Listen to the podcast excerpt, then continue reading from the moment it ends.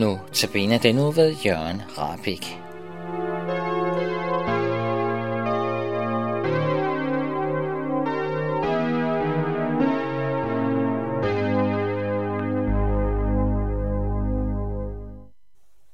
Kære Jesus, vil du nu i denne stund åbne dit ord for vores hjerter ved din hellige ånd, så vi ser dig.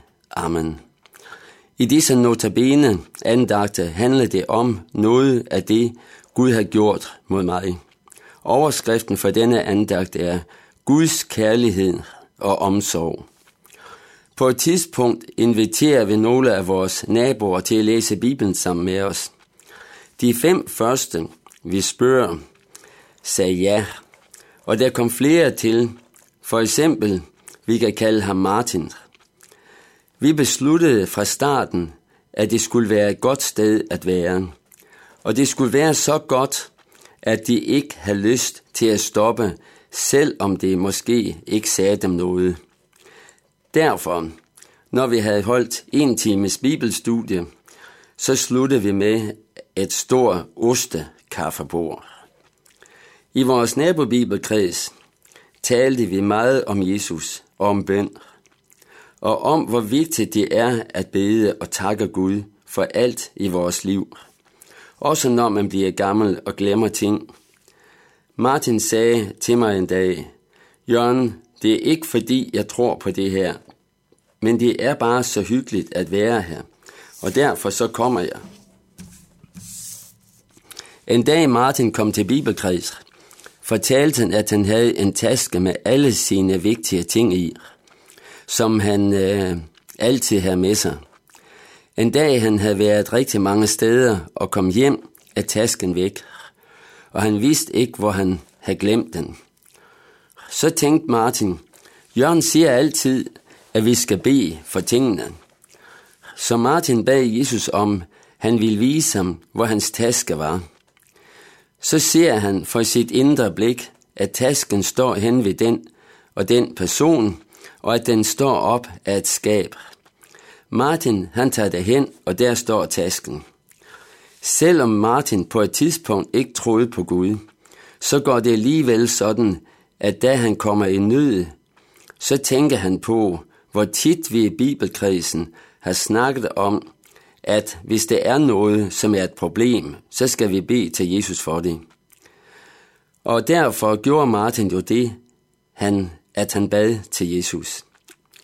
Sådan er det også med kvinden med blødninger, som Jesus helbreder, som det står i Markus evangeliet, kapitel 5, vers 25-34.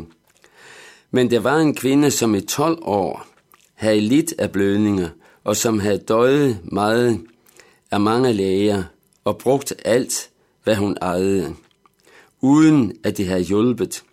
Hun havde tværtimod fået det værre.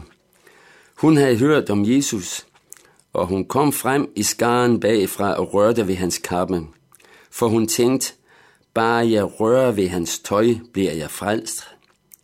Og straks udtørres kilden til hendes blødning, og hun mærkede i sin krop, at hun var blevet helbredt for ledelsen.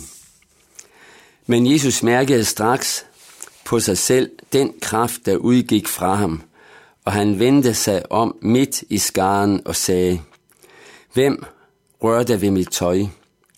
Og hans disciple sagde til ham, Du ser jo selv, hvordan folk trænges om dig. Og så spørger du, hvem rørte ved mig? Han så sig omkring for at se, hvem der havde gjort det. Og kvinden øh, kom frem, skælvende af skræk, for hun vidste, hvad der var sket med hende, og hun faldt ned for ham og fortalte ham hele sandheden. Han sagde til hende, datter, din tro har frelst dig. Gå bort med fred og vær helbredt for din ledelse. Kvinden har hørt om Jesus, og hun tror på, at Jesus kan og vil hjælpe hende. Derfor kommer hun til Jesus, og Jesus helbreder hende.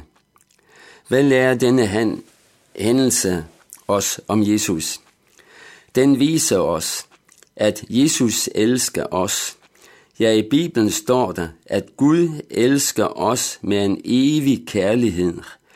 Han kan ikke andet, fordi Gud er kærligheden. For sådan er Gud. Prøv at tænke på lignelse om den fortabte søn fra Lukas evangeliet kapitel 15. Sønnen har sat hele sin arv over styr i et udsvævende liv. Da han til sidst lider sult, beslutter han sig til at gå hjem til sin far og sige, Far, jeg har syndet mod himlen og mod dig. Jeg fortjener ikke længere at kaldes din søn. Lad mig gå som en af dine daglejere. Men en dag ser faren ham langt borte, at sønnen er på vej hjem. Faren bliver så glad, at han løber sønnen i møde og giver ham en ordentlig krammer.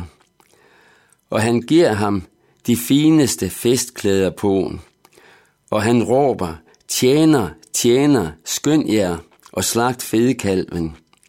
Og det gav sig til at feste.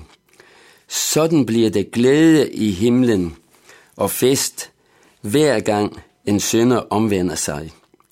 Når du tror på Jesus Kristus, så vil han en dag sige til dig, gå ind til din herres glæde.